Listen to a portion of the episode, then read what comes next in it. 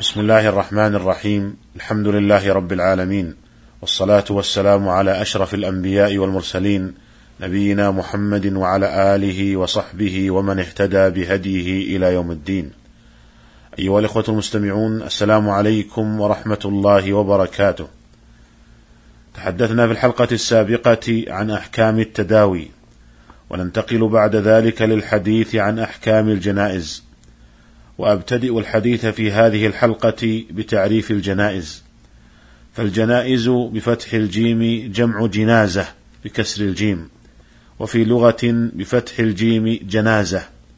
قال ابن قتيبة: والكسر جنازة أفصح. وقيل الجنازة بفتح الجيم اسم للميت، والجنازة بكسر الجيم اسم للنعش الذي يحمل عليه الميت. قال ابن القيم رحمه الله تعالى: وكان هديه صلى الله عليه وسلم في الجنائز أكمل الهدي، مخالفا لهدي سائر الأمم، مشتملا على الإحسان إلى الميت ومعاملته بما ينفعه في قبره ويوم معاده، وعلى الإحسان إلى أهله وأقاربه، وعلى إقامة عبودية الحي لله وحده فيما يعامل به الميت.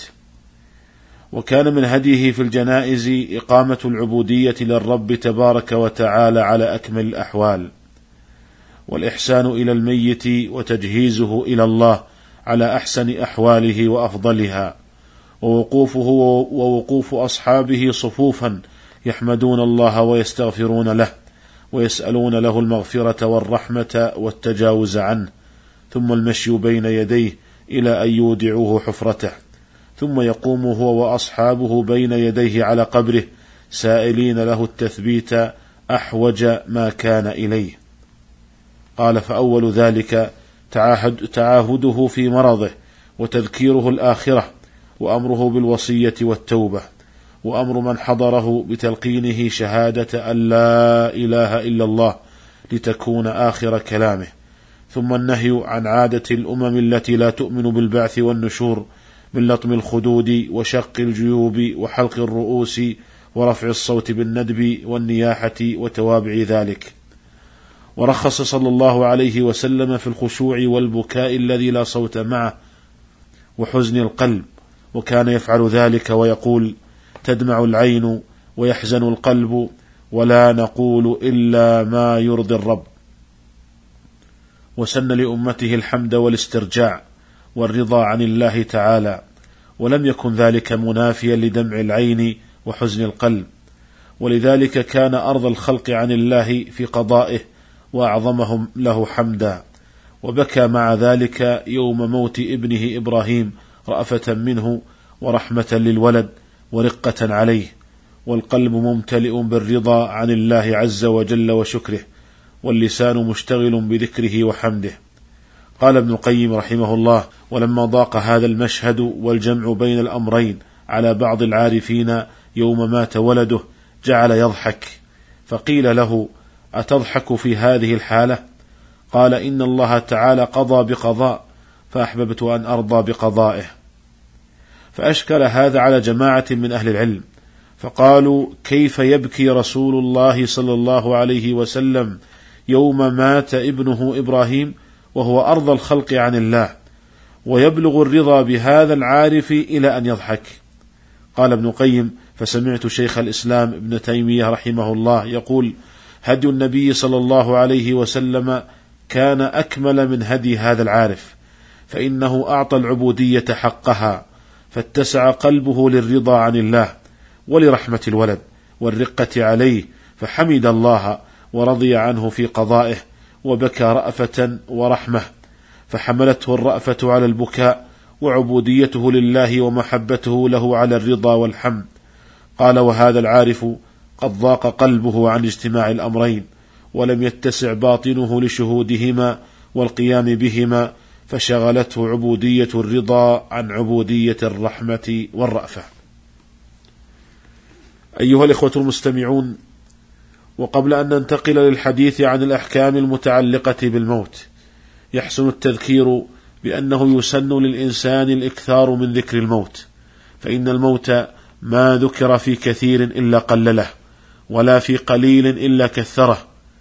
إن تذكر الموت ليفتح للإنسان باب الزهد في الدنيا في الدار الفانية والاستعداد للدار الآخرة الباقية، ويجعله يشعر بأن مستقبله الحقيقي ليس في حطام دنيا يحصله أو مجد يؤثله أو منصب يناله أو جاه بين الناس، ولكن مستقبله الحقيقي إنما يكون فيما بعد الموت من نعيم أبدي في جنات النعيم أو عذاب وشقاء في نار الجحيم.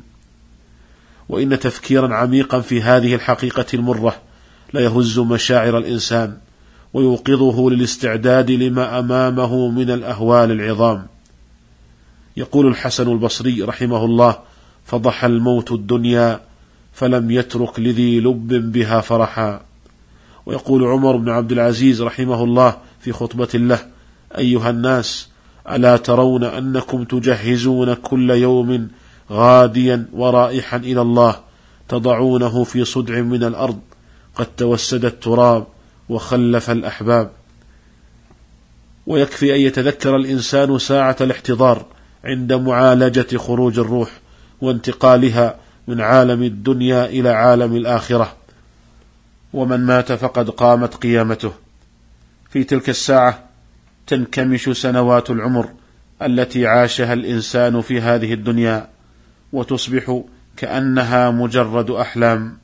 لقد مرت سنوات العمر سريعا، ومضت جميعا، وتلاشت الآمال، وتبددت الأحلام. يا أيها الإنسان، إنك كادح إلى ربك كدحا فملاقيه.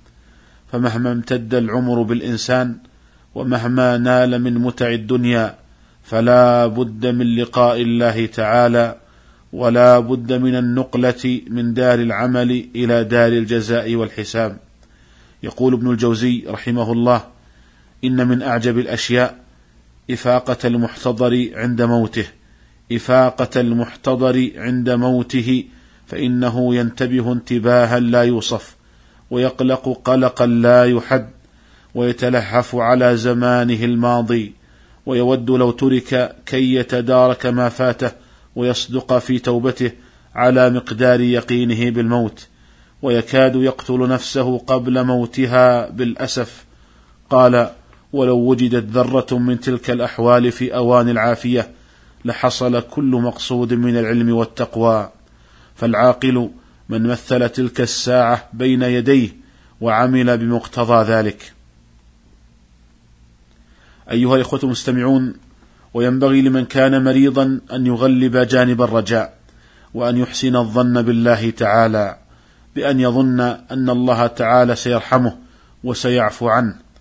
ويتأكد هذا في حق من كان مرضه ميؤوسا منه عند الأطباء وقد أحس بقرب أجله. ويدل لذلك ما جاء في صحيح مسلم عن جابر رضي الله عنهما قال: سمعت رسول الله صلى الله عليه وسلم قبل موته بثلاث يقول: لا يموتن أحدكم إلا وهو يحسن الظن بالله تعالى.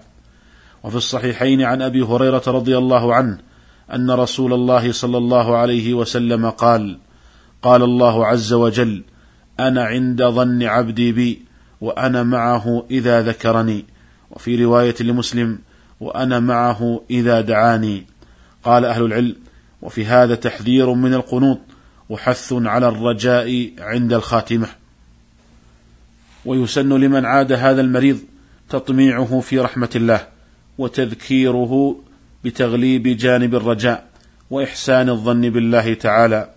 وأن يذكر هذا المريض أيضا بالوصية، لقول النبي صلى الله عليه وسلم: ما حق امرئ مسلم له شيء يوصي به يبيت ليلتين إلا ووصيته مكتوبة عنده.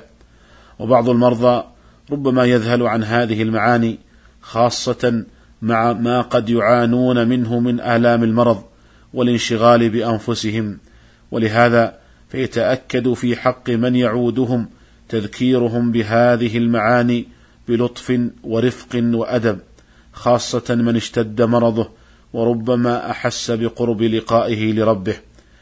أسأل الله تعالى أن يثبتنا بالقول الثابت في الحياة الدنيا وفي الآخرة، وأن يحسن خاتمتنا، وأن يحسن عاقبتنا في الأمور كلها. وإلى الملتقى في الحلقة القادمة إن شاء الله، والسلام عليكم ورحمة الله وبركاته.